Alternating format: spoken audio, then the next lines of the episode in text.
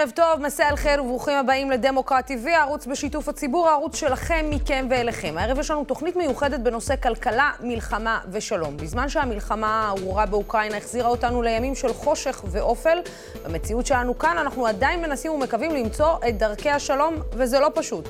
הערב אנחנו ננסה לבדוק האם הכלכלה יכולה לקדם את השלום. דווקא לאור האירועים באירופה, ננסה לבדוק אם יש בכלל לכלכלה סיכוי מול כוחות המלחמה. נארח הערב את אה, שאול אריאלי ודני אילון לשיחה על כלכלה ושלום.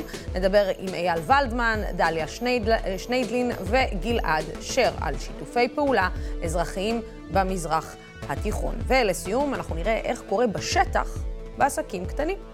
ואני רוצה להתחיל את הערב הזה ולהגיד ערב טוב לאלוף משנה במילואים, דוקטור שאול אריאלי, מומחה לסכסוך הישראלי-פלסטיני, ולדני אילון, שנמצא איתנו גם בזום, לשעבר שגריר ישראל בארצות הברית, וגם לשעבר סגן שר החוץ. דני, אנחנו תכף אה, נפנה אליך, אבל אני רוצה להתחיל איתך, דוקטור אריאלי. אתה יודע, מדברים הרבה על העניין הזה של, אה, שבעצם על ידי הכלכלה אפשר כן להגיע להבנות ולפריצה ב, ב, בסכסוך. אני זוכרת שאחד הרעיונות שערכתי עם נפתלי בנט בעודו היה שר הכלכלה, הוא אמר שאחד הרעיונות שלו זה באמת לשקם כלכלה על מנת להביא להבנות אזוריות. השאלה... אנחנו לא יודעים אם, אם בנט בינתיים נטש את המחשבה הזאת, אבל השאלה היא אם באמת זו האפשרות היחידה, אחרי שאנחנו מבינים שמבחינה לאומית אנחנו לא נצליח לגשר על הפערים, לפחות לא כרגע. תראי, כמובן שאני אתמוך תמיד בשיקום של כלכלה, ואם אנחנו מדברים פה על הכלכלה הפלסטינית, אז אה, אנחנו כמובן נתמוך בעניין הזה, ומהלכים כלכליים יש להם תרומה אדירה ליציבות וכן הלאה. הנקודה היא שצריך להבין שמהלכים כלכליים הם לא תחליף לשאיפות לאומיות, ובעצם השיקולים הללו שמנחים את מי שמוביל את הקו של שלום כלכלי ודברים דומים, הוא בעצם למצוא איזושהי אה, תמורה לשאיפות הלאומיות של הפלסטינים, והדבר הזה לא יקרה. אנחנו מההיסטוריה למדים שלמרות שזה היה איזשהו קו בצידוק או בקו הציוני, אה, לעולם לא מצאנו פרטנר בצד הערבי או בצד הפלסטיני שיהיה מוכן להמיר את השאיפות הלאומיות שלו ברווחה כלכלית. הדברים האלה משחר הסכסוך נאמרו בזמנו גם על ידי הרצל, אבל מנגד למשל ז'בוטינסקי טען שמי שחושב בצורה הזאת הוא בעצם עוזב ואין לעניין הזה כל סיכוי, ועד היום במושגים רופחים אצלנו כמו שלום כלכלי, כמו צמצום הסכסוך וכן הלאה.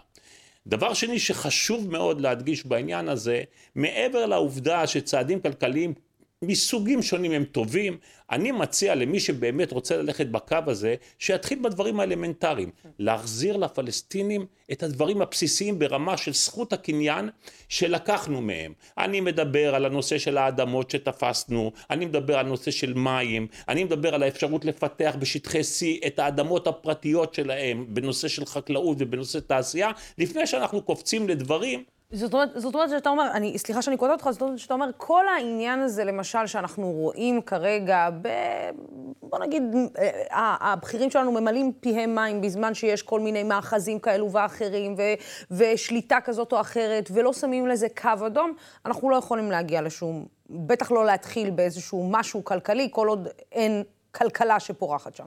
תראי, הכוונה היא בנושא הכלכלי, זה בדרך כלל לקיים מהלכים שהם אה, הפיכים, כמו למשל להגדיל את ההקצאות כמו שעשינו בעזה, וזה בסדר גמור, להגדיל את ההקצאות ואת האישורים לעובדים בישראל. אותו דבר גם ביחס לגדה המערבית. אבל אני אומר, לפני שאתה מתחיל בדברים האלה, בוא, קודם כל בוא תפתור את כל ההפרות החוק שאנחנו מקיימים בנושא של זכות הקניין הפרטית. אני מדבר מעבר לנושא הלאומי. אחר כך אנחנו צריכים לעלות מדרגה ולהבין שגם למשל האינתיפאדה הראשונה, האינתיפאדה השנייה, תמיד פרצה במקרה או לא במקרה, בשיאה של רווחה כלכלית בצד הפלסטיני. זאת אומרת, זה לא התשובה לסכסוך הישראלי-פלסטיני. קחי גם את הסכמי אברהם. הסכמי אברהם הרי לא נועדו ליצור חזית ערבית רחבה יותר שתאפשר לגשר על הפערים המדיניים בין ישראל לבין הפלסטינים, אלא ההפך, לנסות לעקוף את הצד הפלסטיני וליצור מציאות אזורית שהפלסטינים הם לא חלק ממנה מבחינת המימוש של השאיפות הלאומיות שלהם. לכן, כמו שאני אומר, צעדים כלכליים הם טובים, צריך לעשות אותם במסגרת המדינית הראויה והשלמה. זאת אומרת, אתה יודע, יש את הדעה הרווחת שככל שיש לצד השני מה להפסיד בסוף היום, כי אתה אומר, בסוף ישנם גם בני אדם שם שרוצים להתפרנס, שרוצים אה, להביא לחם הביתה, שרוצים לשלוח את הילדים שלהם לאוניברסיטאות, אבל הדבר הזה לא יכול להיפתר אם אנחנו חושבים שזה הפתרון היחיד. לא במחיר הוויתור על השאיפות הלאומיות. כל הדברים האלה הם נכונים, אבל בסוף עם רוצה את המימוש של הזכויות שלו הלאומיות, ולקנות אותו, כמו שבזמנו כתב ז'בוטינסקי, לקנות אותו בעוד מסילת רכבת או בעוד אה, אה דבר דומה, זה בלתי אפשרי. ואנחנו עדים לכך, אני אתן לך דוגמה אפילו בשנות ה-30, בשנות ה-40, כותב על זה המופתי, כתב על זה המופתי, חאג' אמין אל-חוסייני, והוא אמר, פנו אליי נציגים בריטים לאפשרות של טרנספר מרצון על ידי כך שהם ייתנו לנו פי שניים אדמה ממה שיש לנו בעבר הירדן המזרחי והיהודים ישלמו על כך. התשובה שלו הייתה סירוב מוחלט, הוא אומר, להצעה המגוחכת הזאת. ולכן אין שום סיכוי שבעולם היום שהפלסטינים יוותרו על השאיפה למדינה פלסטינית בתמורה לדברים אז האלה. אז בואו ניקח את זה עוד אה, רמה, זאת אומרת, במציאות של היום, שבה בכלל הסכסוך הישראלי-פלסטיני לא על השולחן, הוא לא על השולחן שלנו, הוא לא על השולחן של ארה"ב שעסוקה בדברים אחרים, הוא לא על השולחן בכלל של אירופה, והוא בטח ובטח לא על השולחן של מדינות ערב, שהם בכלל, אפשר להגיד, במידה כזאת או אחרת, הרימו ידיים מזמן. אז במצב כזה, האם בכלל אנחנו יכולים, כמובן במצב שגם אנחנו אומרים אין פרטנר בצד השני, האם בכלל אנחנו רואים איזשהו סוף לסכסוך המדמם הזה, כשאף אחד, אולי חוץ מהפלסטינים, לא מעוניין ביישוב הסכסוך. נכון, לכן אני אומר, זה עניין אחר לגמרי. בעצם את מדברת על ההיתכנות הפוליטית לפתרון שתי המדינות. ואני בין אלה שמודים שהיום ההיתכנות הפוליטית לא קיימת. התשובה היא שלילית לכך.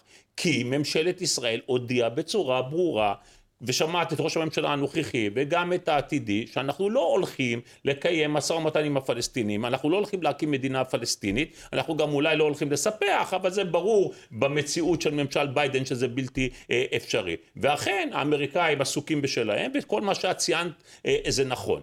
אבל עכשיו את יכולה לבוא ולשאול אותי, אוקיי, אם אין כלום, אז אולי בכל זאת כלכלה? אני אומר בסדר, תעשו כלכלה. תעשו אותה בסדר עדיפות, נכון, על פי העדיפות הפלסטינית דבר ראשון, אבל הדבר הכי חשוב, אל תפתחו ציפיות שהדבר הזה יחליף את האינטרס הפלסטיני הלאומי. אגב, ההחלשה של הרשות בשנים האחרונות לא סייעה לכל הסיטואציה. זאת אומרת, זה נראה שלא רק אנחנו החלשנו את הרשות הפלסטינית, לא רק אנחנו החלשנו את אבו מאזן בזמן שחיזקנו את חמאס, שהתחזה גם מגורמים עוינים נכון. כאלו ואחרים, ביניהם גם איראן, ואפילו אפשר להגיד בצורה כזאת או אחרת רוסיה, היום אפשר להכניס נכון. אותה למשוואה. אה, אבל אה, אם אנחנו מסתכלים על העניין, גם מדינות ערב החלישו, זאת אומרת, דרך העובדה שמדינות ערב החליטו שהן לא חלק מהסיפור הזה, הם גם הורידו את הרגל מה, מה, מהשלטר או, או מהברקס של, או שמו את הרגל על הברקס של העברת הכסף. נכון. ללא ספק, הרשות הפלסטינית תוחזקה הן על ידי התורמות האירופאיות, גם על ידי ארצות הברית, קנדה וכמובן גם על ידי העולם אה, הערבי.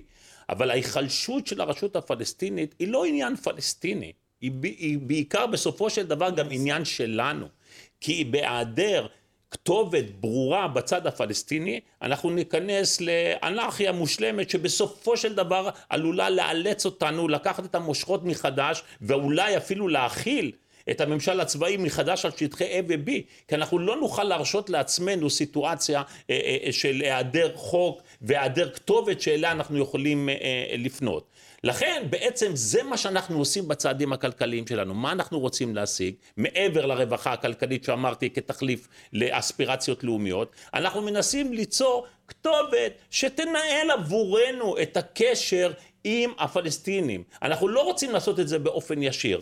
זה שיש רשות פלסטינית היא זו שמטווחת בינינו, היא גם זו שנושאת באחריות, אנחנו צריכים מצד אחד להחליש אותה שהיא לא תהווה גורם לאומי משמעותי, אבל מצד שני שתהיה מספיק חזקה על מנת לנהל ולרסן ולהילחם בטרור הפנימי. זה, אלו השיקולים של מדינת ישראל וזאת המדיניות שהיא מאמצת ב, אה, אה, בעשור האחרון. הדבר הזה לא ייקח אותנו לסוף הסכסוך הדבר הזה יכול להימשך עם ההתפרצויות שאנחנו חוזים בם מדי אה, פעם. מי שמעוניין ליישב את הסכסוך צריך לאמץ אסטרטגיה אחרת לגמרי, שאולי ברגע שהוא יודיע עליה, אז תהיה לנו גם את התמיכה האמריקאית וגם את התמיכה האירופאית וגם את התמיכה של העולם הערבי, אבל אנחנו לא שם היום. יש לי זמן לעוד שאלה קטנה ממך? כמובן. אז אה, תסביר לי איך זה יכול להיות לקראת סיום, אה, שבעצם אנחנו עוזרים לכלכלת המלחמה במקום לכלכלת השלום. זאת אומרת, אנחנו עוזרים לכלכלת ארגוני הטרור, במקום לעזור לכלכלת הארגונים שאנחנו בהבנות איתם, לפחות בהבנות ביטחוניות איתם. אני חושב שמי שענה לך על השאלה הזאת בצורה הכי ברורה היה ראש הממשלה לשעבר, בנימין נתניהו.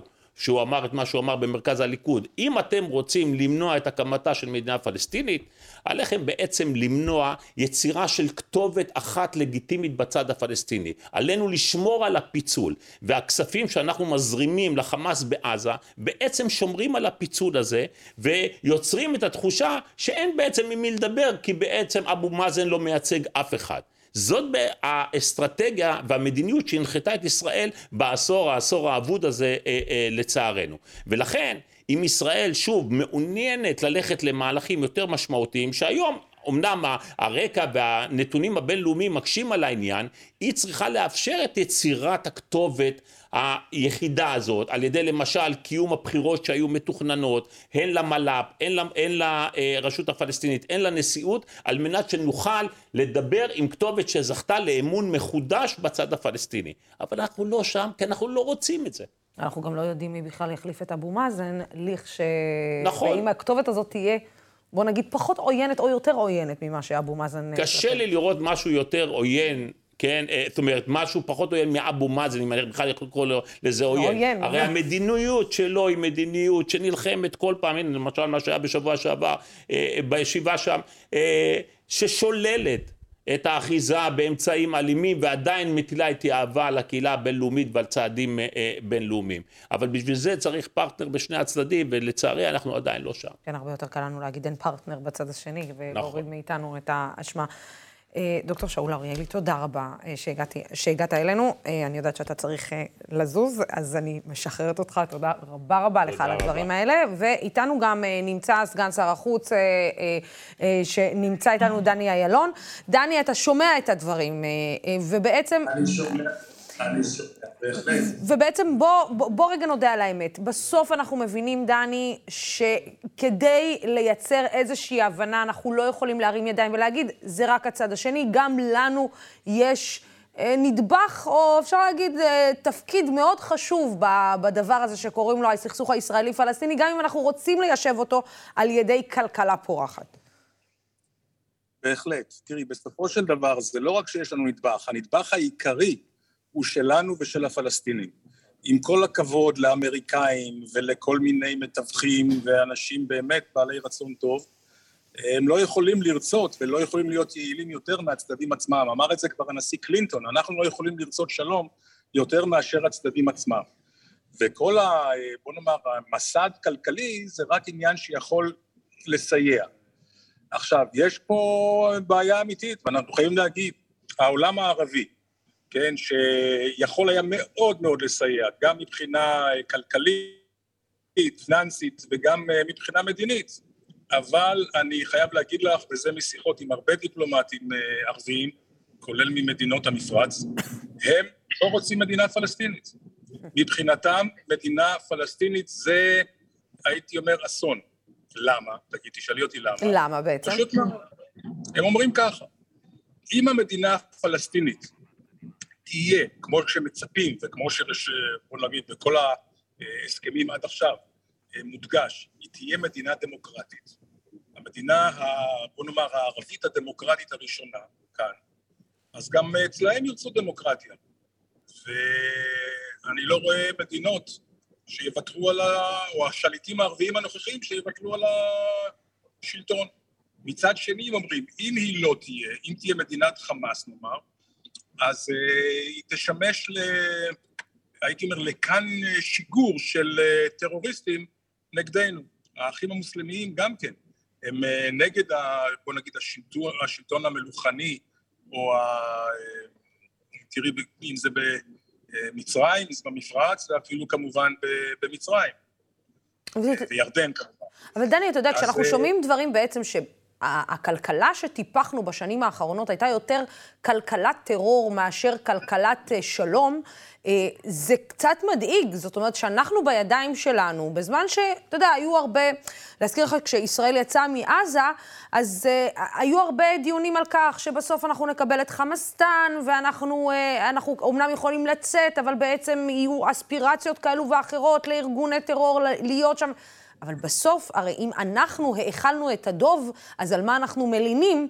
היום, כשאנחנו לא באמת יכולים להגיע, אה, כשאנחנו בעצם מסתכלים על כל הסיבובים הבלתי נגמרים האלה שיש בינינו לבין הפלסטינים.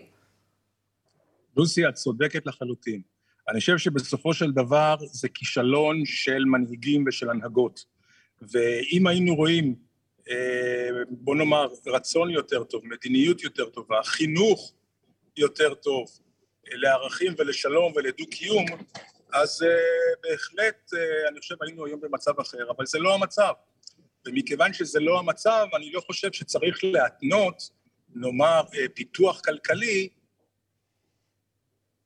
עד שתיסלל הדרך uh, לשלום. זה חבל, כי, כי אז כולם uh, מפסידים. Uh, וכל מי שמתנה uh, שלום כלכלי, בוא נאמר, שלום כלכלי יצא לו שם רע, כי uh, שלום כלכלי זה, בוא נאמר, זה ה, מה שמייחסים לביבי כתכסיס כנגד uh, הסדרים מדיניים. אבל נאמר ככה,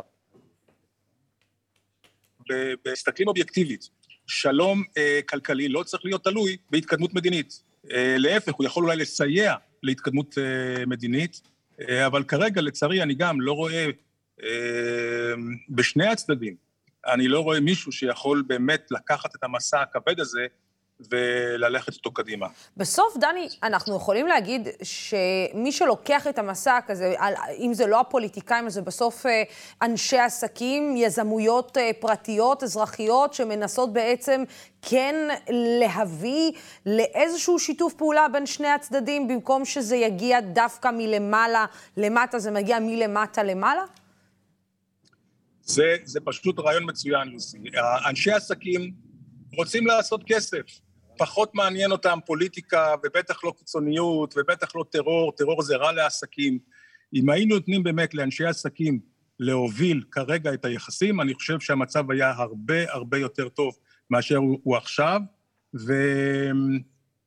ובסופו של דבר, ובסופו של דבר, אה, הם היו אה, אולי מושכים איתם קדימה את אה, שאר המגזרים בחברה, אם זה מגזרים תרבותיים ואם זה טכנולוגיים. אני חושב ששיתוף פעולה בין ישראל לפלסטינים בתחום טכנולוגי יכול להיות מצוין לכולם ולכל המזרח התיכון. דני, דיפלומטית, מה אנחנו לא מבינים? כי הרי בעצם אה, אנחנו רואים את השלום שיש לנו עם מצרים, ואולי אנחנו נשים אפילו את הדגש יותר עם ירדן, שעם ירדן הוא אפילו עוד יותר מבוסס כלכלית מאשר ביטחונית. אולי עם מצרים הוא יותר ביטחוני, אנחנו שומרים, יש אה, את הגבול שאנחנו בעצם אה, משתפים פעולה ביטחונית מאוד שם, גם בתקופה של דאעש וגם בכל מה שקשור לקיום של ארגוני טרור כאלו ואחרים. אבל במקרה של ירדן, יש לנו שם בעצם, אה, אפשר להגיד, אינטרסים כלכליים מאוד גדולים, גם להם אצלנו וגם לנו אצלהם. מה אנחנו לא לומדים בעצם ממה שקורה בינינו לבין ירדן ובינינו לבין אה, מצרים, ואנחנו לא מצליחים ליישם אותו על הפלסטינים? אנחנו לא מצליחים אה, אה, לשמוע אותך, תכף אנחנו, תכף אנחנו ננסה להחזיר אה, כמובן את הקשר איתך. אה, אבל אה, בשבוע שעבר אני, בדיוק באותו נושא, אנחנו פשוט בדיוק, אה, משם רציתי לעבור בדיוק לנושא הזה. אה, אה, דליה, רק שם שיינדלן. שיינדלר, נכון? שיינדלן, שיינדלין, אבל אה, אוקיי. אז בשבוע שעבר התקיים דיון בוועדת חוץ וביטחון של הכנסת בנושא קידום מיזמים אזרחיים בין ישראלים ופלסטינים, ביוזמת חברת הכנסת אמילי מואטי. בדיון השתתפו בין היתר הישראלי-פלסטיני, אפשר להגיד אייל ולדמן, יושב ראש ולדו הולדינגס, לשעבר מנכ"ל מלאנוקס, ולגלעד ש... אשר, אה, לשעבר ממנהלי המשא ומתן המדיני, וראש אה, לשכת ראש הממשלה לשעבר אהוד ברק, וכמובן דוקטור דליה שיינדלן, שנמצאת גם איתי, שיינדלר, שנמצאת גם איתי, נון, שיינדלן, שנמצאת גם איתי, ואני רוצה כן להתחיל איתך, ברשותכם, רבותיי. אני רוצה להתחיל איתך מהשאלה האחרונה הזאת ששאלתי את דני לפני שהוא נעלם לנו.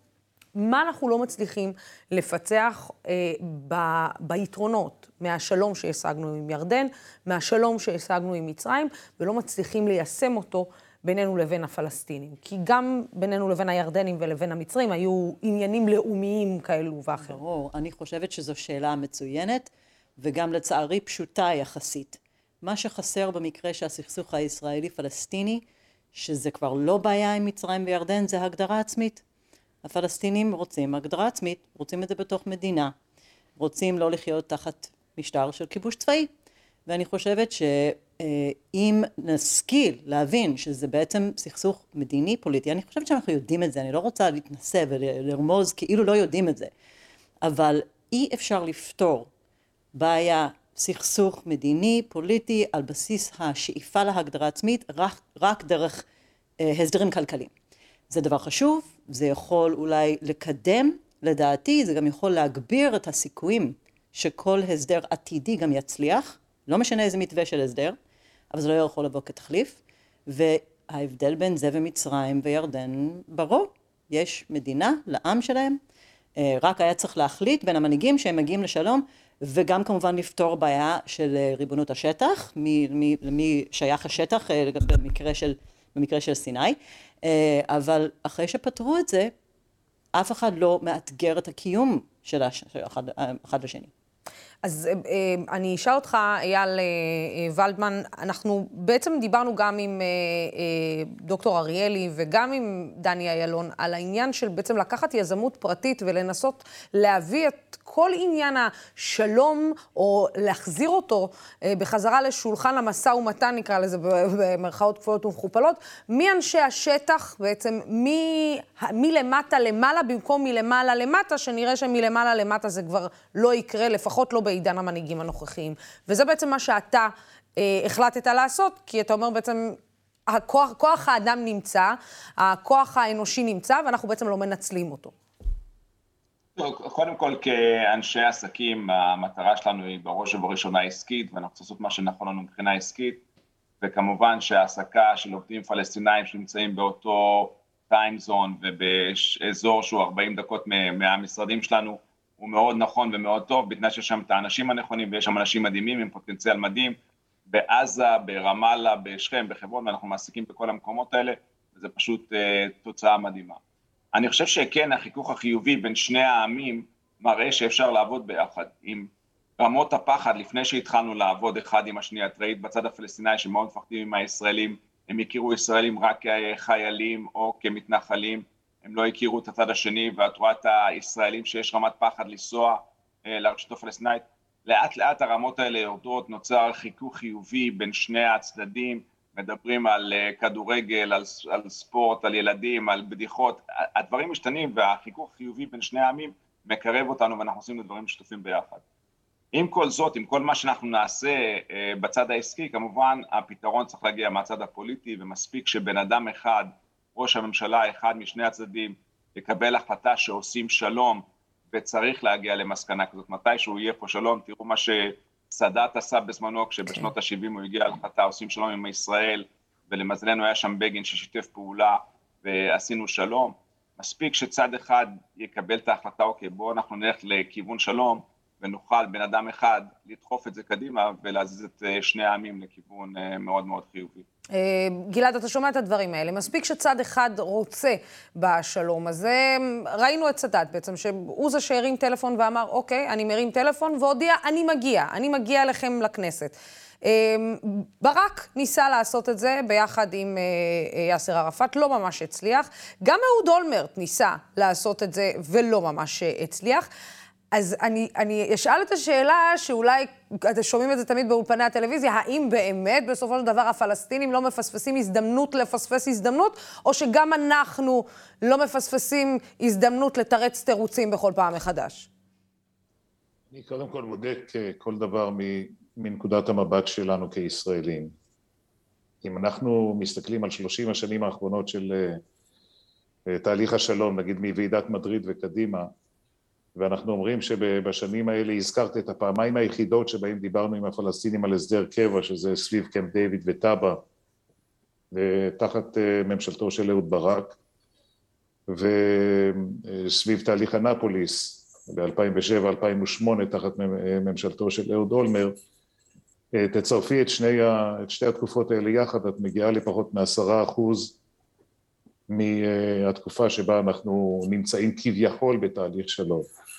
אז כישראלי אני חושב שאם אנחנו רוצים להגיע למימוש של יסודות המדינה הזאת כמדינתו הדמוקרטית והשוויונית והבטוחה של העם היהודי ושלצידה יש מדינה פלסטינית שחיה אה, בדו-קיום, בשלום, לצידנו, אין מנוס מלנסות כל הזמן, גם בחברה האזרחית, גם במנהיגות הפוליטית, לעשות את הצעדים האלה. אני מזכיר, הזכרת את ההסכמים עם מצרים והזכרת את ה... עם מצרים ועם ירדן. אני מזכיר שב-78, כשנחתם הסכם המסגרת הראשון בין ישראל לבין מצרים, ההסכם השני נחתם ב-1979 תחת אה, הנהגתו, תיווכו של אה, ג'ימי קרטר כנשיא הברית, יש בהסכם, בהסכם המסגרת שני פרקים.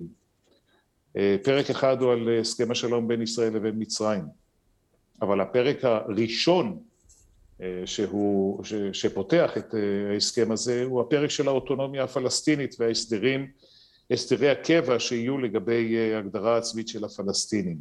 כבר אז, וזה מאוד הזכיר את המתווה שבסופו של דבר נחתם באוסלו, כבר אז היה ברור שהבעיה הפלסטינית היא סבוכה ומורכבת הרבה יותר מאשר עשיית שלום בין שתי מדינות שצריך לקבוע איפה יעבור הגבול ביניהם ומה יהיו הסדרי הביטחון.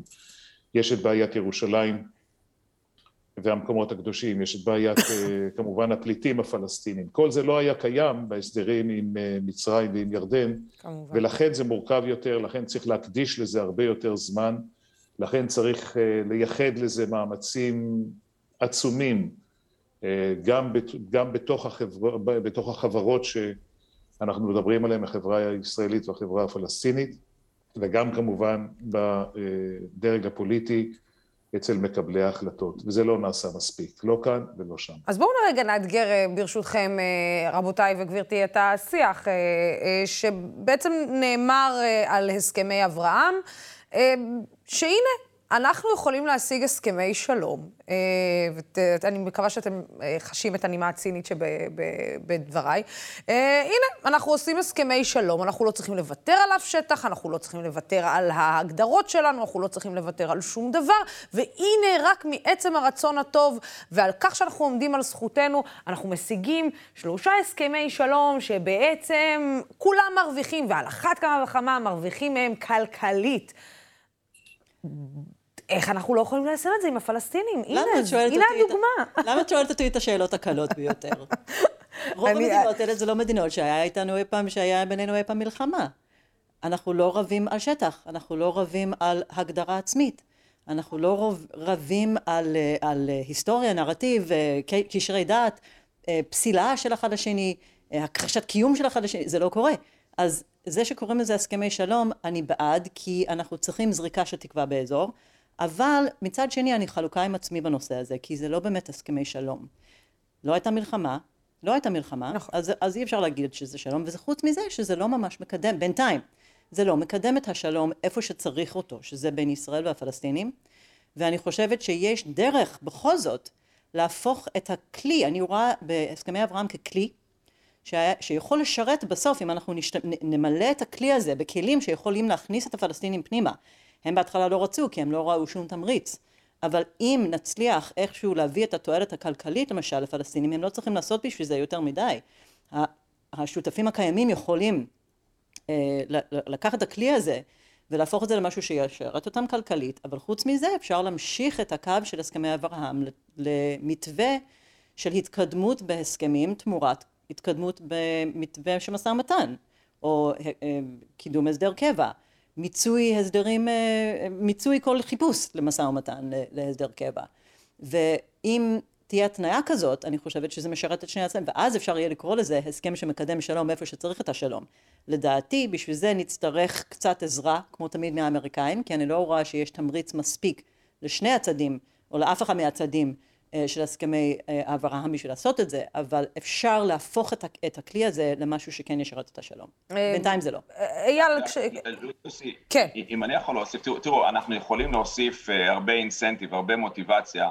גם לצד הפלסטיני להתקרב אלינו ולהתחיל בתהליך מסוים. לדוגמה, סתם, יש את הגז האנרגי פילד, יש, יש שדה גז במים הטריטוריאליים של עזה, אם אפשר לקרוא לזה ככה, שפשוט uh, אפשר לאפשר לפלסטינאים להוציא את הגז מבחינה כלכלית, ייתן להם בוסט אדיר. אפשר לבוא ולהגיד, אנחנו רוצים שאתם תבואו ותציעו הצעה. זאת אומרת, כל הזמן הפלסטינאים נמצאים במצב אה, וגם גלעד אני חושב אמר, הם אומרים כל הזמן מה לא, לא, לא, בואו תגידו מה כן, בואו תבואו אתם עם הצעה להסדר מדיני, להסדר שלום בין הפלסטינאים לישראלים, להסדר גיאופוליטי שיכול להתקבל על ידי שנתיים, בואו נתחיל להתקדם בתהליך מסוים, שיהיה לנו בסיס, שאת יודעת, בצורה הזאת הסכם המאה שטראמפ שם על השולחן היה יכול להוות בסיס כלשהו ששני הצדדים יכולים לדון עליו, אבל בואו נעזוב את זה לרגע אם אנחנו לא מסכימים שהוא ההסכם הכי טוב, בואו נגיד הפלסטינאים, בואו תביאו אתם הסכם כלשהו שלדעתכם אפשר לפתור את הסכסוך הפלסטיני הישראלי ולעשות שלום בין שני העמים. אייל, אבל אתה, אתה פוגש... אתה... ואז אנחנו נבוא ונעשה דברים שיקדמו בין הדברים, במקום שכל אחד יגיד רק, צד אחד לפחות יגיד רק לא, לא כל הזמן. אייל, אבל אתה בעצם פוגש הרבה מאוד, מניחה, אנשי עסקים אה, בעולם הערבי. אה, כשהם שומעים על בעצם הסכסוך, אני מניח, אה, נשים רגע את האספירציות הלאומיות בצד ואת הסכסוך הלאומני, נשים אותו בצד רגע, ורגע נדבר על כשהם שומעים על בכלל, אם יש להם אינטרס כלכלי כלשהו, הן בשטחים, אה, ביהודה ושומרון, והן גם אה, אה, בעזה. זאת אומרת, יש להם בכלל רצון לשים שם את הכסף, או להשקיע שם את הכסף, כמו שאומרים? קודם כל, לצערי, יש אנשי עסקים שהאינטרס שלהם הכלכלי הוא הפוך. המשך הסכסוך מהווה להם הכנסה לא מעטה, וגם את זה צריך לשים את זה על השולחן ולראות איך פותרים את זה. דרך אגב, אנחנו צד שיוצר את המצב הזה לא פחות מאשר הם. אה, יש אנשים שמאוד נרתעים, מאוד פוחדים, ושתהיה פגיעה בעסקים שלהם, אם יתחילו לדבר על שלום, אם יתחילו להתקדם על נורמליזציה. את רואה גם את העימות בין האמירתים לפלסטינאים בנושא הזה, הפלסטינאים מרגישים שהאמירתים זנחו אותם, השאירו אותם מאחורנית, שלאמירתים לא יותר אכפת מהפלסטינאים, מה שלדעתי הוא לא כל כך נכון, אבל את רואה את האמירתים, ואת רואה גם את שאר העולם הערבי, אומרת, אוקיי, הבנו את הבעיה הפלסטינית, ואנחנו דנים בזה כל כך הרבה זמן, בואו נתקדם הלאה, ואת לא רואה את הפלסטינאים מתקדמים. אז באיזשהו מקום, גם לעולם הערבי די נמאס לראות את הפלסטינאים כל הזמן נלחמים ואומרים שליל, עונים בצורה שלילית לכל הצעה, בואו נתקדם הלאה, האמירתים ובחריין יתקדמו הלאה, אני מקווה שסעודיה היא הבאה בתור, או עוד מדינות אה, יהיו בתור לעשות איתנו הסכמי שלום או הסכמי נורמליזציה, אה, כמו שדליה אמרה.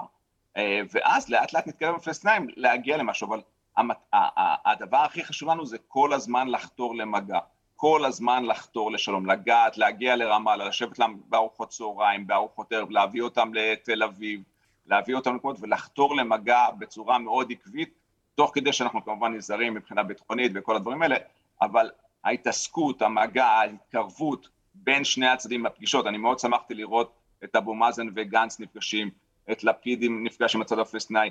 המגע הזה, הבלתי אמצעי של פנים אל פנים, של לאכול משהו ביחד, של לשתות משהו ביחד, יוצר כימיה שבסופו של דבר תביא להסכמה, תביא לראייה יותר קרובה של הזוויות של כל אחד, ובצורה הזאת נוכל להתקדם לאט לאט להסכמים, ואולי גם לשלום בינינו לבינם.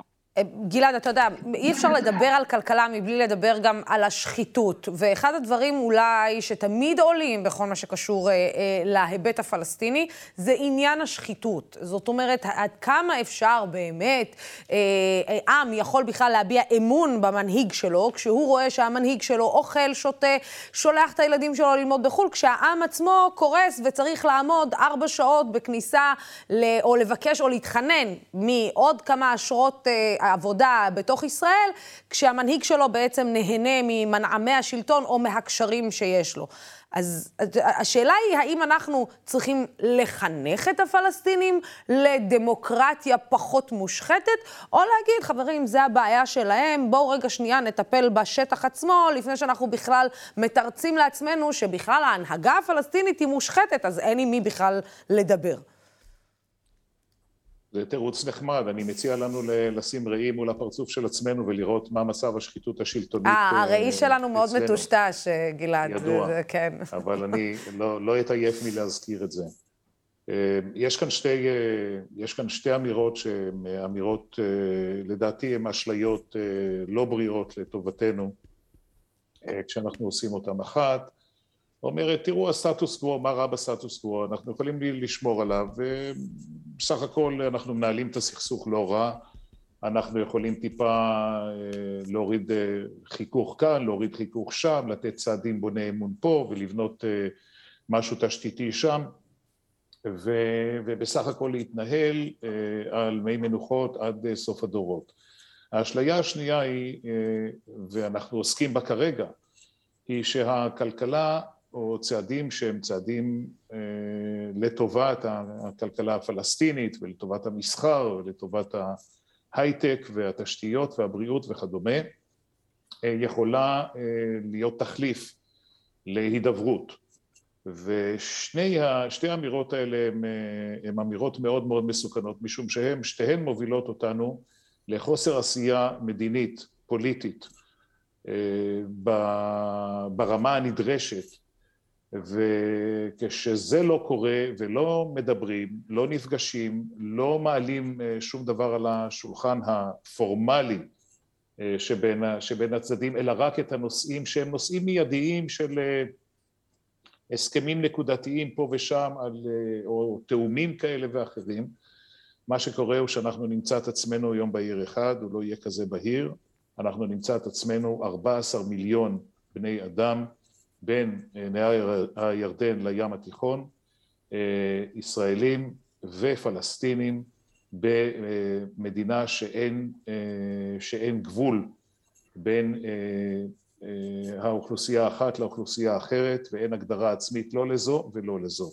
זה לא מימוש של החזון הציוני, זה לא מימוש של היסודות של מגילת העצמאות, שעל פיהם הוקמה המדינה הזאת, וזה בסך הכל לטמון את הראש בחול. לכן, אני חושב שמאוד מאוד חשוב כל מה שעושים, גם יזמים פרטיים וגם הצעדים, צעדים אה, בוני האמון והפגישות שאייל הזכיר, אני חושב שזה סופר חשוב, אבל זה לא מספיק. אנחנו חייבים להגדיר לעצמנו לאן אנחנו רוצים להגיע, ואם אנחנו לא רוצים להגיע למדינה האחת הדו-לאומית שהיא אסון מבחינתנו וטרגדיה מבחינת הפלסטינים, אז צריך אה, להתכוונן אה, לקבוע גבול בינינו לבין הפלסטינים, גם אם זה דורש החלטות עצמאיות שלנו, גם אם בצד השני אין פרטנר מי יודע מה, גם אנחנו לא, אה, לאורך כל השנים היינו פרטנר יוצא מן הכלל. אז צריך להסתכל על דברים בעיניים, נפתרו הרבה מאוד סכסוכים שחשבו שאי אפשר יהיה לפתור אותם, שצד אחד חשב על השני שהוא רצחני ומושחת וכדומה, לפעמים זה גם נכון, אבל בסופו של דבר יצאו מהסכסוך והתחילו לנשום והפכו ל... אה, הפכו את החיים לחיים נורמליים, ויום אחד זה קורה ואז לא מבינים למה לא התעסקו עם זה כל הזמן, עם בניית השלום, עם עבודה ברצף וב, אה, וברצינות לקראת זה, ומתכננים רק אה, את, ה, את מה שקל לתכנן. את הכלכלה, את הסידורים הביטחוניים וכדומה, אבל על הפוליטיקה ועל אה, אה, כל, כל בעיות הליבה שיש בינינו לבין הפלסטינים, ושהן המקור לסכסוך המתמשך והמדמם הזה. לזה, לזה ניגשים רק כאשר כבר אין ממש ברירה. כן, דליה רוצה להגיב לדברים שהיא שמעה. אני כן רוצה להגיב, כי זה מאוד כן. מעניין שגלעד אמר שצריך להחזיק מראה לעצמנו על המרמה של השחיתות, והוא צודק, אבל אני חושבת שהעלית נקודה מאוד חשובה לגבי הדמוקרטיה, ואני באתי להגיד שאנחנו צריכים גם להרים מראה על הדמוקרטיה הישראלית. כל עוד שאנחנו לא שמים דגש מספיק וחינוך מספיק לערכים דמוקרטיים בתוך ישראל, אנחנו לא נבין את החשיבות של דמוקרטיה גם בצד השני. בקרב הפלסטינים אני חושבת שזה קריטי, מהסיבות שאת העלית. השחיתות זה, היפוך, זה ההפך מדמוקרטיה וזה מקשה כמובן על יחסים כלכליים שהם גם תשתית להצלחת אותם הסכמי שלום שאנחנו מאחלים שיגיעו. זה לא קורה רק ביום אחד, צריך את התשתית הזה, אחרת כל הסכם הכי טוב שנח, שנחתום עליו יכול, עלול ליפול ולקרוס. אז לכן אני חושבת שיש קשר בלתי אה, ניתן להפרד, להפריד ביניהם בין דמוקרטיה, שחיתות, קשר כלכלי לטווח הארוך, שזה התשתית להצלחה של הסכמי שלום. אז זה מכניס אותנו לתוך המקום, דליה, תקני אותי אם אני טועה, למקום שבו, האם אנחנו אלה שצריכים לחנך לא, לדמוקרטיה את הפלסטינים? לא, אנחנו לא צריכים ו... לחנך אף אחד, אבל יש מקומות שישראל גם צריכה לאפשר. יש הרבה מה שישראל עושה שמשמר את המצב הלא דמוקרטי בצד הפלסטיני. כמובן, אנחנו לא צריכים לחנך ולהגיד לאף אחד אחר איך לקיים את המדינה של העתידית שלהם, אבל בינתיים אין להם מדינה. אמ, וצריך לאפשר לכוחות הדמוקרטיים שרוצים לצמוח. עכשיו, הדוגמה הכי פשוטה שכולם יכולים להבין, זה הבחירות שהיו אמורים להתקיים בשנה שעברה, שלא התקיימו בסוף. עכשיו אנחנו יודעים שיש הרבה סיבות מאוד מורכבות למה הם לא התקיימו, ובראש ובראשונה אולי בגלל שאבו מאזן לא רצה, אבל... אולי גם ביטחונית מבחינתנו סיפקה, היה עדיף שזה לא יתקיים. נכון, וישראל סיפקה יופי של תירוץ בזה שהיא לא מאפשרת באופן רשמי את ההצבעה במזרח ירושלים. זה רק דוגמה אחת קטנה. איך לישראל יש שליטה על המצב של דמוקרטיה בצד הפלסטיני ויש עוד הרבה דוגמאות לא ניכנס לכולם עכשיו אבל אני חושבת שישראל לפחות יכולה לאפשר וגם לחזק את הערכים אצלנו שאנחנו נבין את החשיבות ולנסות אה, לפחות אה, לתת גיבוי לכוחות שרוצים. אני חושבת אולי בהבנה המועטה שלי, שישראל הבינה שבעקבות ההחלשה של הרשות בשנים האחרונות, אה, היא הבינה שהיא עלולה לקבל את חמאס עוד הפעם בפרצוף, והפעם לקבל את חמאס ביהודה ושומרון ולא את אבו מאזן, וכנראה שהיה עדיף לה לבטל את הבחירות, לא, לבטל את השתתפותם בבחירות. אייל, אתה יודע, אנחנו שומעים, כן, אני, אני רוצה... אני, אני, רוצה רגע, אני רוצה רגע להגיד על מה שדיברתם על השחיתות. אפשר לתת לטכנולוגיה לעשות הרבה גם בנושא של השחיתות. אני קראתי בעיתון, אני חושב שזה היה בהארץ, אבל אני לא זוכר באיזה עיתון, שיש קבלנים שלוקחים כסף מהעובדים הפלסטינאים בכל מיני שלבים, גם אצל הפלסטינאים ובעוד מצבים. אני חושב שאפשר באמצעות אפליקציה מאוד פשוטה, שאתה פשוט פותח את הטלפון ואתה מחפש עבודה והקבלנים הישראלים מציעים בטלפון והרישיונות מגיעים בטלפון ואתה חוסך ככה כל כך הרבה שחיתות בדרך.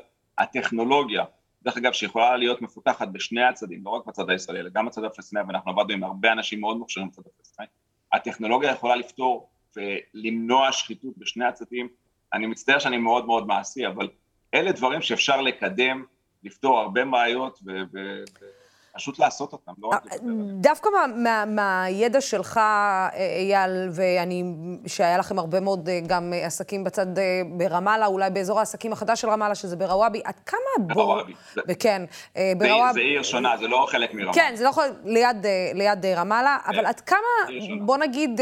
אה, הבורות שלנו בכל מה שקשור לידע שקיים בצד הפלסטיני, היא בעוכרינו. זאת אומרת, אה, אתה בטח ראית, אתה ראית את סדרת הכתבות של אוהד חמו כדי להבין כמה אנחנו לא יודעים וכמה אנחנו פתאום מרימים גבה. אה, יש דבר כזה הייטק פלסטיני? יש הייטקיסטים פלסטינים בכלל שנמצאים, אה, הם כמונו? לוסי, מאוד בעוכרינו. אנחנו צריכים להסתכל שניים בגובה העיניים.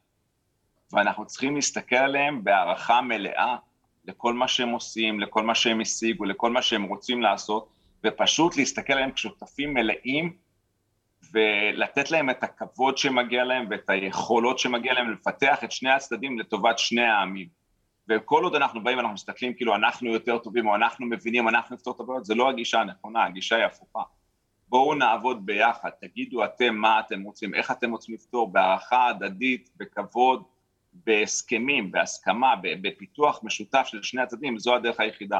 אז אני חושב שגם בעזה, ואני מאוד רוצה להגיע לעזה, אבל גם בעזה יש נשים עם פוטנציאל מדהים, יש שם מהנדסים גאונים לא פחות מאשר מכל מקום אחר בעולם, אנשים מדהימים עם משפחות, ואנחנו עברנו שלושה מבצעים בעזה, זאת אומרת גם עובדים של מלאנוקס היו בתוך עזה, נלחמו, וגם היה לנו עובדים בעזה שעבדו איתנו, עזתים, אנחנו עבדנו בפרדוקס הזה ואני חושב שאפשר להתקדם ומפה וללכת רק לכיוון שלא נדבר ביחד בכבוד הדדי, בגובה העיניים של שני הצדדים ולחתור למה שיהיה טוב לשני העמים בעתיד, אם אנחנו רק נאמין שזה יכול לקרות. אני רוצה כן לקחת אתכם אה, רגע לחתור לקראת סיום ולקחת אתכם, לקחת בכלל את כל השיח הזה שנייה קומה אחת אה, למעלה ברשותכם, וזה להסתכל על המצב הגלובלי שקורה כרגע, או הבינלאומי שקורה כרגע, וזה לגבי המלחמה בין אוקראינה לבין אה, רוסיה. בואו נודה על האמת ותקנו אותי אם אני טועה, ישנם הרבה מאוד אנשים שלא נמצאים במצב, איך נקרא לזה, מפויס עם ישראל, שיושבים ומסתכלים על... ההתנהלות, גם של אוקראינה כלפי רוסיה, גם של רוסיה כלפי אוקראינה, ואולי גם יושבים וכותבים רישומים. עד כמה הדבר הזה אנחנו לא שמים, עד, עד כמה אנחנו לא שמים דגש על העניין הזה, ועד כמה הדבר הזה גם צריך להדאיג אותנו ברמה גם הביטחונית וגם הכלכלית שלנו, בהקשר לסכסוך הישראלי-פלסטיני. יש, ברור שיש קשר בין, ה, בין הדברים, והאנלוגיה היא מאוד ברורה. אה, אנחנו נמצאים בשטחים הפלסטינים מאז 67'. אה, אה, עשינו קצת מאמצים, תיארנו אותם קודם בשיחה הזאת אה, וגם בשיחות אחרות שהיו לך במהלך התוכנית הזאת. עשינו מאמצים כדי לפתור את הסכסוך ובעצם להביא לסוף הסכסוך, לסיום התביעות ההדדיות ול...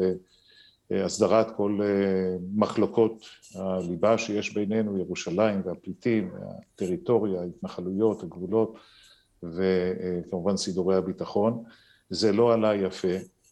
אה, היה והיה מושג, היה מושג הסכם, אז ככל הנראה הכיבוש היה מצטמצם מאוד מאוד עד לכדי, אה, עד לכדי סיום. גם זה לא קרה. כשאנחנו רואים מדינה או מנהיג פולש לטריטוריה אחרת. יש מי שעושה, כמובן שהנסיבות שונות לחלוטין. שונות לחלוטין, וגם כן. באמת אסור לגזור, אסור לגזור גזירה שווה, אבל יש מי שמסתכל על הדברים במשקפיים אה, זהים, ואני מניח שלו אה, אה, לו נראה, לו היה נראה שגם ממשלת ישראל תומכת באופן, אה, באופן יותר, אה, נאמר, פורמלי במה שעושה רוסיה כיום באוקראינה, אה, הדבר היה בעוכרינו. אני חושב שהממשלה מתנהגת באופן, באופן ראוי לכל שבח מבחינת המתינות התקשורתית. כן, גלעד, גם זה הפך להיות עניין של כן נתניהו, לא נתניהו, לצערנו, לא להאמין, אבל כן, גם בזה הפכנו את זה לכן נתניהו, לא נתניהו. למי שמרדד את השיח עד כדי כך, ו, ומבחינתו כל, כל דבר מתכנס אך ורק למשוואה הזאת, או לחלוקה, או לדיכוטומיה הזאת שבין, שבין התומכים לבין המתנגדים, אז בוודאי שזו סוגיה מהסוג הזה. לדעתי זה, יש פה משהו הרבה הרבה יותר עמוק, ואני חושב שהעובדה שאנחנו חזרנו בימים האחרונים 80 שנה לאחור, מבחינת ההתפתחות של ההיסטוריה האנושית, והתפתחות הפוליטיקה, כאשר עשרות סכסוכים בתקופה הזאת, אה, סכסוכים עקובים מדם, אה, שנמשכו עשרות ולפעמים מאות שנים כבר הגיעו לפתרונם. נדמה לי שגם אנחנו צריכים לעמוד בתור ולעשות אה, כל מה שניתן כדי שאף אחד לא יעז לעשות סוג כזה של אנלוגיות, בין אם הוא מתומכי ישראל ובין אם הוא ממתנגדיה. כן, אייל? אייל, אתה איתנו? אה, אוקיי, את, כן, אני רוצה לשמוע את דברייך. כן, אני מאוד מסכימה עם מה שגילי אמר, אבל מסיבות קצת שונות, אני לא, סבורה שהוא לא uh, יחלוק איתי על הסיבות. אני חושבת שזה הזמן שהמערכת הבינלאומית, מה שאנחנו קוראים בשם הקליני הזה, כמה היא חשובה. ככל שהמערכת הבינלאומית שאומרת שצריך לפתור סכסוכים בדרכי הסדרים מדיניים ולא דרך מלחמה, ושצריך לא לפלוש את הטריטוריה של אחרים, ושצריך לכבד את הזכות להגדרה עצמית. זה, אלה הערכים שהם מהות של המערכת הבינלאומית.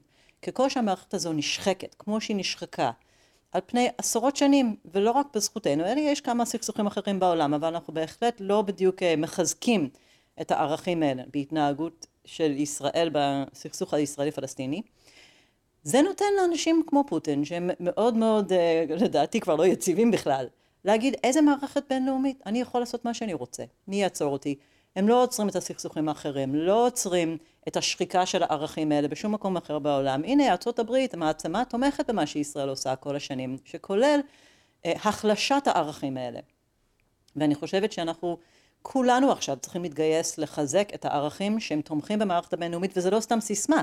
זה מה שגרם לירידה במספר המלחמות הקונבנציונליות בעולם מאז מלחמת העולם השנייה, ובגלל זה אנחנו כולנו כל כך מבוהלים לראות את מה שקורה ברוסיה אוקראינה. זה רק ממחיש ומחזק את הדחיפות להגיע להסדר על בסיס מתווה מדיני, ולא לפתור את הבעיות שוב ושוב דרך כוח, שזה לא בעצם פותר את הבעיות בכלל. כי אנחנו לא רוצים לחכות לראות מה התוצאות uh, באוקראינה כדי להבין uh, ובסוף להסיק מסקנות, או שמישהו אחר יסיק מסקנות uh, בעבורנו בעקבות uh, אותו סכסוך uh, שאנחנו לא, כמובן לא יודעים איך הוא יסתיים. אה, דליה, תודה רבה לך אה, על השיחה ותודה רבה לך שהגעת אלינו. גלעד, תודה רבה לך אה, על השיחה הזאת איתנו ועל הדברים שנאמרו כאן. תודה רבה. וגם תודה לאייל ולדמן שהיה איתנו, ולא הצלחנו להיפרד ממנו כמו שצריך. ועכשיו, אה, לפני סיום, בואו נראה איך אה, כלכלה יכולה להשפיע גם על שלום, גם דרך השטח. אני רוצה להגיד ערב טוב לדפי קרמר ומוזנה בשארה, אה, שותפות מייסדות של המיזם הקולינרי סיר לסלם, שמשלב אוכל פלסטיני וישראלי. שלום, שלום, שלום. מה זה ישראלי? שנייה. או, למה את לוקחת לי את השאלה הראשונה? למה את לוקחת לי את השאלה הראשונה? זה בדיוק מה. שרציתי לשאול. האם יש דבר כזה, אוכל פלסטיני, והאם יש דבר כזה אוכל ישראלי. כי אני מניחה שאוכל ערבי יש, עם, נג... עם נגיעות מצריות, לבנוניות, סוריות, זה. אוכל פלסטיני רגע. וישראלי? אז רגע, אז זה לא אוכל פלסטיני וישראלי. אנחנו מגישות אוכל ישראלי שמורכב מהמטבח הפלסטיני המופלא של מוזנה, וממטבחי יהדות מזרח אירופה, שאני אה, גדלתי עליהם. ואנחנו מביאות לשולחן איזשהו פיוז'ן שבאמת עושה כבוד לשני המטבחים האלה. לגמרי. איך אני עכשיו, עכשיו תראי, אני הולכת לצאת ממש אה, בעייתית בסיפור הזה. איך משלבים מטבח מתובלן עם מטבח... עם... למה את מעליבה? אה, אני ידעתי אותך, אני אמרתי לך. זה היה מאוד מאתגר. היא מביאה את האוכל הלא מתובלן, ואני מוסיפה תובלנים. לא. ויוצא מיקס מאוד טעים. זה לא נכון. אז מה נכון? מה נכון?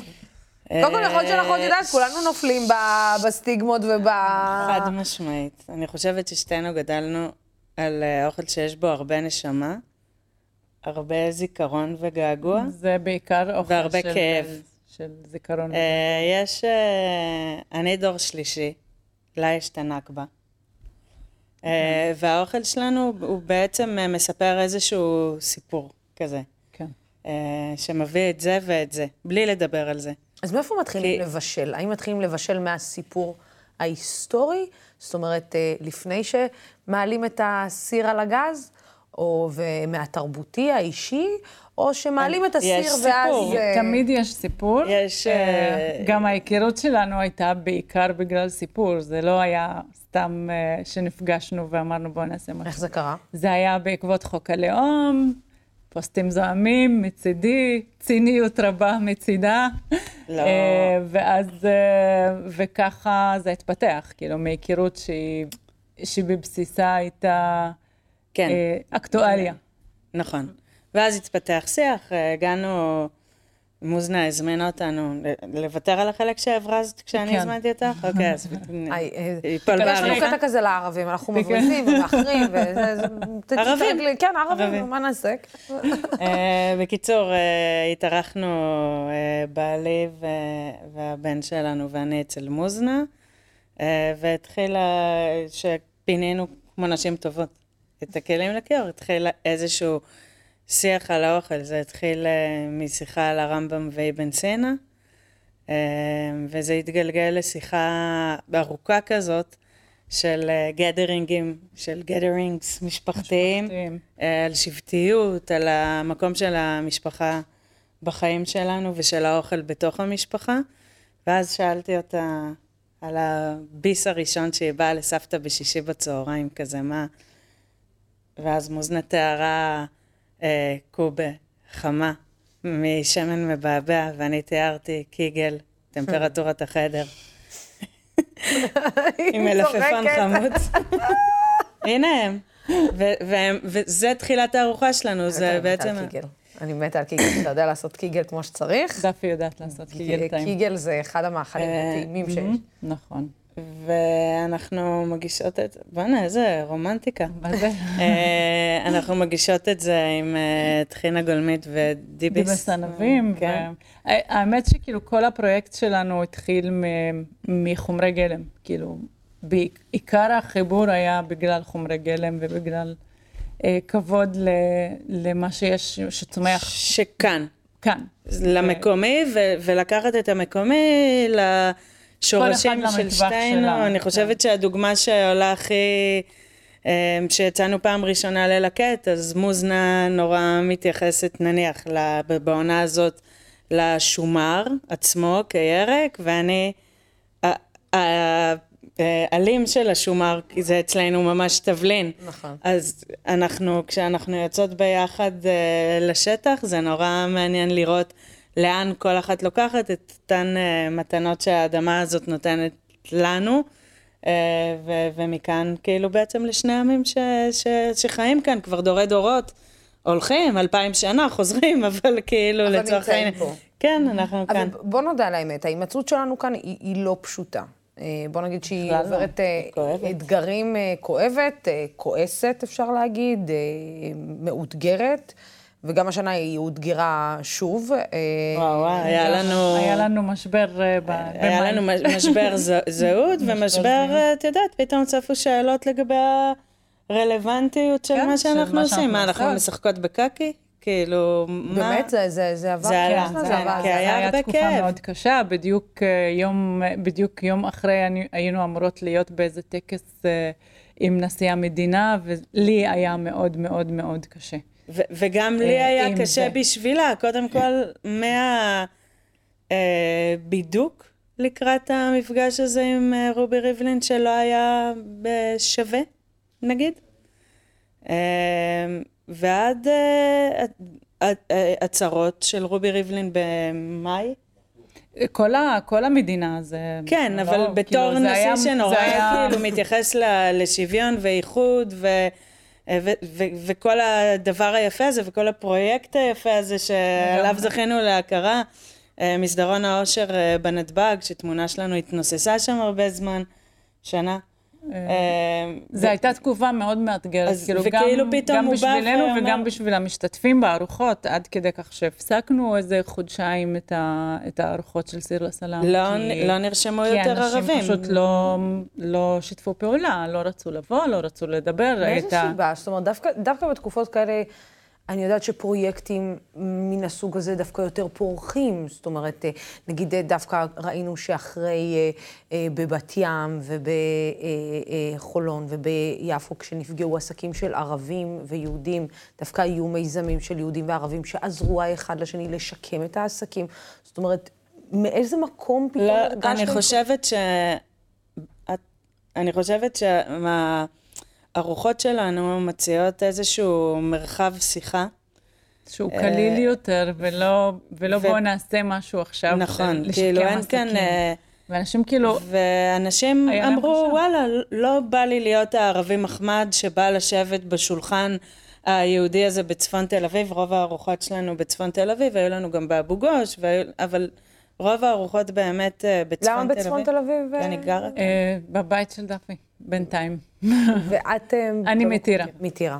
כן. אז למה לא בטירה בעצם? אה, תוכנן, תוכנן, בדיוק. תוכנן כמה פעמים, ואז... בדיוק אה, בתקופה ואז של ברמדאן, תכננו לעשות iftar, ואז עוד גל, ועוד זה, כאילו כן. עוד גל קורונה. כן. כל פעם היו, כל פעם לא יצא.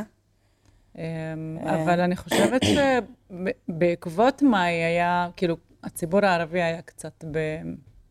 כאילו, לקח צעד אחורה. גם הכי מתונים ש- שיש, כאילו. לא, זה, זה נראה שגם היה- הציבור הערבי וגם, אתם מרגישות את זה? זאת אומרת, שגם הציבור הערבי וגם הציבור היהודי, הרבה מדובר על, על אירועי מאי בתור איזשהו אה, עוד, עוד אה, משבר, אבל זה משבר אבל שהוא זה היה קצת שונה. אחר. כן. זאת אומרת, היה אולי מחזיר אותנו למשבר אזרחים. של אירועי אוקטובר, שלקח לנו הרבה מאוד זמן אה, אה, לגמרי. להתגבר עליהם ולבנות את האמון מחדש. אמ, אני חושבת שדווקא במאי אמ, היה פער מאוד גדול בין מה, איך שהערבים ראו את זה, לאיך שהתקשורת והצד היהודי ראה את זה. אמ, וזה מה ש... לי לפחות גרם את כל הכעס. את צריכה להסביר את מה שאת אומרת זה, רגע. זה כאילו החד צדדיות של, של הדיווחים, של הפרשנים באולפנים, של ההאשמות, בלי להבין למה, בלי לנסות למצוא דרך לפתור את הסיבה של זה בכלל. הרי זה לא היה סתם יש מאין. זה איזשהו משהו שבעבע מתחת לפני השטח חודשים לפני זה, ושנים. אמ, ופשוט החד צדדיות הייתה מאוד קשה לי. אמ, ואני הוצאתי את הכל על דפי בסופו של דבר, אבל... זה היה דווקא מעניין. אני חושבת אבל שעם כל הכאב והכעס ו... ומה ש... והלך הרוח, אה, מוזנה התמודדה אולי בצורה הכי קיצונית, כי אני לא יכולה להגיד זה פעם ראשונה. סופי ערבייה שגרה בישראל. אבל עם איזושהי שאלת זהות שחייבת תשובה הרגע. שאי אפשר לסבול יותר את האולי ואת כן, ה... המצב ביניים. ובסוף התהליך חיפוש הזה היה מאוד מאוד ברור שהיא פלסטינית אזרחית ישראל. יותר מערבייה ישראלית ויותר מישראלית נקודה. אה, אני לא יודעת איך את חווה את זה, כי את גדלת בעצם במקום יהודי, נכון? כן, כן, בדימונה. בדימונה. סליחה. אז כאילו כל החוויה שלך היא, היא קצת אחרת, אני חושבת. החוויה שלי היא אחרת, היא, החוויה שלי היא אחרת, אני גם חווה את זה היום בצורה אחרת. זאת אומרת, אה, אני חווה את זה היום מתוך בית אה, ערבי-יהודי שאני בונה כאן. אה, אז החוויה בשבילי במאי הייתה עוד יותר קשה. זאת אומרת, לגמרי. לבוא, לראות את ה... ש... אבל היא עוד יותר גם התחדדה לי במאי. זאת אומרת, התחדדה לי הדרך שלי עוד יותר. זאת אומרת, ברגע שנכנסתי לאותו ממ"ד, אני וצחי והילד שלנו, והבנתי שאנחנו באותה סיטואציה, משהו שמחוץ לחדר הזה לא רואים. זאת אומרת, וואו, הערבים לא רואים את זה, והיהודים לא רואים את זה, שאנחנו בעצם, בעצם באותה סיטואציה, ובחדר הזה... הסיטואציה הזאת פשוט קיימת, אנחנו כולנו באותו מקום. אבסורד כזה, זה קצת... האבסורד הזה. חנוך לויני להיכנס ביחד כן, לממ"ד. כן, זה להיכנס לממ"ד, ואז אתה רואה את כל הסכסוך נמצא בממ"ד ומחכה ש... במשפחה ש... כן, כביכול. במשפחה שלי, בתא הקטן שבניתי לעצמי, אבל השאלה היא, האם... האם אתם נתתם לדבר הזה לחדור ביניכם? בינינו אף פעם לא, לא להפך, זה חיזק אותנו מאוד. גם ה... תהליך של שאלת השאלות, גם אני, שנייה רגע, מה אני, כאילו עד כמה אני שמאלנית לצורך העניין ומחבקת הכל, ואיפה ה... איפה הגבול שלי, שאף פעם לא, לא, לא נבדק. חיפשתי לא אותו. לא כן, כאן. אני כאילו, את יודעת, אני אוהבת אדם ואוהבת את מוזנה מאוד, ויצרנו משהו טוב שעושה לאנשים טוב, ולא לא הייתה שם שום מראה עקומה לפני כן שאילצה אותי לענות על שאלות מהסוג הזה. ופתאום יש כאן, היה כאן באמת כאב מאוד מאוד גדול, וגם אנחנו ביחד בעמוד שלנו, וזה, מקבלות ריקושטים ביחד, של אה, אי, של מה את משחק, כאילו, של בואי, זה לא. ברור. כן. Uh, ואני, הנה מתגלה פרצופם האמיתי. ברור. לגמרי. Uh, וביחד, מה, מה היה הכי קיצוני? היה איזה משהו שאמרתי, היה מישהו כמה. כתב את זה? מלא, היה, מלא, היה... ולא רק, לא רק אנשים אנונימיים, כאילו, גם אנשים שמכירים אותנו, וגם אנשים ש... ו- ומוזנה, ששוב, היא במקום יותר כן, קשה ממני, היא קיבלה שאלות של, אה, אם את... אה, אה, עובדת באסיף, ו- והמרפאת שיניים שלך בכפר סבא, ו- וכאילו את מאוד אה, כאילו, אלינו בטענות? לא, למה שלא תניפי כן. דגל ישראל? עכשיו כשקשה, כאילו, ומהצד השני, אם את כל כך uh, פלסטינית ומסורתית וזה, למה שלא תניפי, לא, למה שלא תניפי uh, דגל פלסטין? ואז מה המשמעות שנייה של הדגלים האלה? אם היא מניפה דגל פלסטין זה בהכרח אומר שהיא um, תומכת uh, חמאס או... זה, זה אותן שאלות שכל... אני חושבת שכל ערביי ישראל נאלצים להתמודד איתן על בסיס אני גם חושבת, שזה היה... ודרך אגב, דרך אגב, השטחיות הזאת כן, מגיעה משני הצדדים. זאת אומרת, חוסר הרצון שלנו להעלות את התבשילים, אני לוקחת את זה מעולם התבשילים, להעלות את התבשיל ולתת לו באמת להתבשל כמו שצריך, ולא סתם לחמם אותו, אה, זה, זה, הוא, הוא טבוע בשני העמים. זאת אומרת, אה, מספיק ש, שמישהו אז... בא ו, ו, ושם את הכל ומדליק את הכל, כדי כדי לשים אותנו, כאילו, פשוט רק על פני השטח, והשיח, ש, ולהבין שכמה השיח שהוא מורכב, זה, זה הרבה יותר... הרבה יותר קשה אז מאשר... אה, הרעיון שלנו בסיר לסלם הוא באמת אה, לשים אה, את הכל בסיר אחד על אש קטנה, אה, ודרך אותו, דרך הטעם, ודרך הזיכרונות והגעגועים והפצעים של שני העמים, והחוויה המשותפת, אה, והשאלות הנכונות. לפתוח איזשהו. אה, צוהר לנרטיב של שני העמים, כאילו לנסות לפרק את זה מאוד בעדינות ובקלילות. איך הילדים אה, של אה, שתיכן... הם בטלפונים. בטלפונים? כן, בטלפונים. טוב נו, להם. אז הנה, גם שלי כבר. בטלפון, לא, רק שתדעו, אה, בן שנה וכבר בטאבלט עם די ואיבה. אה, והנה. חושבים ש- חושבים שיש, אה, שאנחנו שונים, אנחנו ממש לא שונים. בסוף אנחנו סובלים כאימהות. בעיקר אנחנו. מגלות כמה אנחנו דומות, אחת לשנייה בכל- מה שאנחנו מתמודדות. תודה רבה על אישכם. סיר לסלם, אם רוצים לקחת ב-17 חלק... למרץ, את באה? ב-17 ל... אה, פורים. יופי. אדם מתחפש? אדם מתחפש. לפיראט. הופה. הוא בחר? לא, אמא שלו בחרה לו מזל. בן שנה, מה, יש איזה בחירה? יש לו מזל שלא, שאני לא החלטתי שזה יהיה תות או ארנב או, או מיקי מאוס. בואי, כאילו לפחות אני, אני מאתגרת את הסיפור הזה קצת. אה, סיר לסלם. תודה רבה לשתיכן, אה, לחפש את זה בפייסבוק, נכון? יש פייסבוק, פייסבוק, אינסטגרם. אנחנו שם. אה, בגוגל? אה, אוכל טוב? אה, חברים. אוכל אה, טוב. בעיקר מאוד. אוכל טוב. בסוף, אתה- זה, זה, כאילו, זה... בסוף אנחנו יכולים להביא שלום באוכל. מתי אה, בפעם אתה- האחרונה אכלת שישברק עם קרפה לך? זה כמעט אותו, על אותו אל בסיס. אה, רגע, מתי קרפה לך אכלת ושישבק. בפעם האחרונה לאפה עם גפילטה פיש? גפילטה פיש, אנחנו נדבר על זה. כן, בסדר? יש גבול. שם- השלום עובר אצלי, בגפילטה פיש.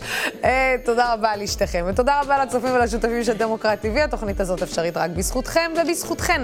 בימים כמו אלה הולכת ומתחדדת החשיבות של ערוץ תקשורת שלא מפחד להביע עמדה נחרצת בעד הדמוקרטיה ובעד שלטון החוק, בעד המאבק בשחיתות ובעד מגוון של דעות. אני אהיה פה שוב, מחר, עם המהדורה המרכזית בשידור חי ועם עוד הרבה הפתעות. אנחנו נתראה. תעקבו אחרינו גם במהלך היום. בינתיים, סלמת.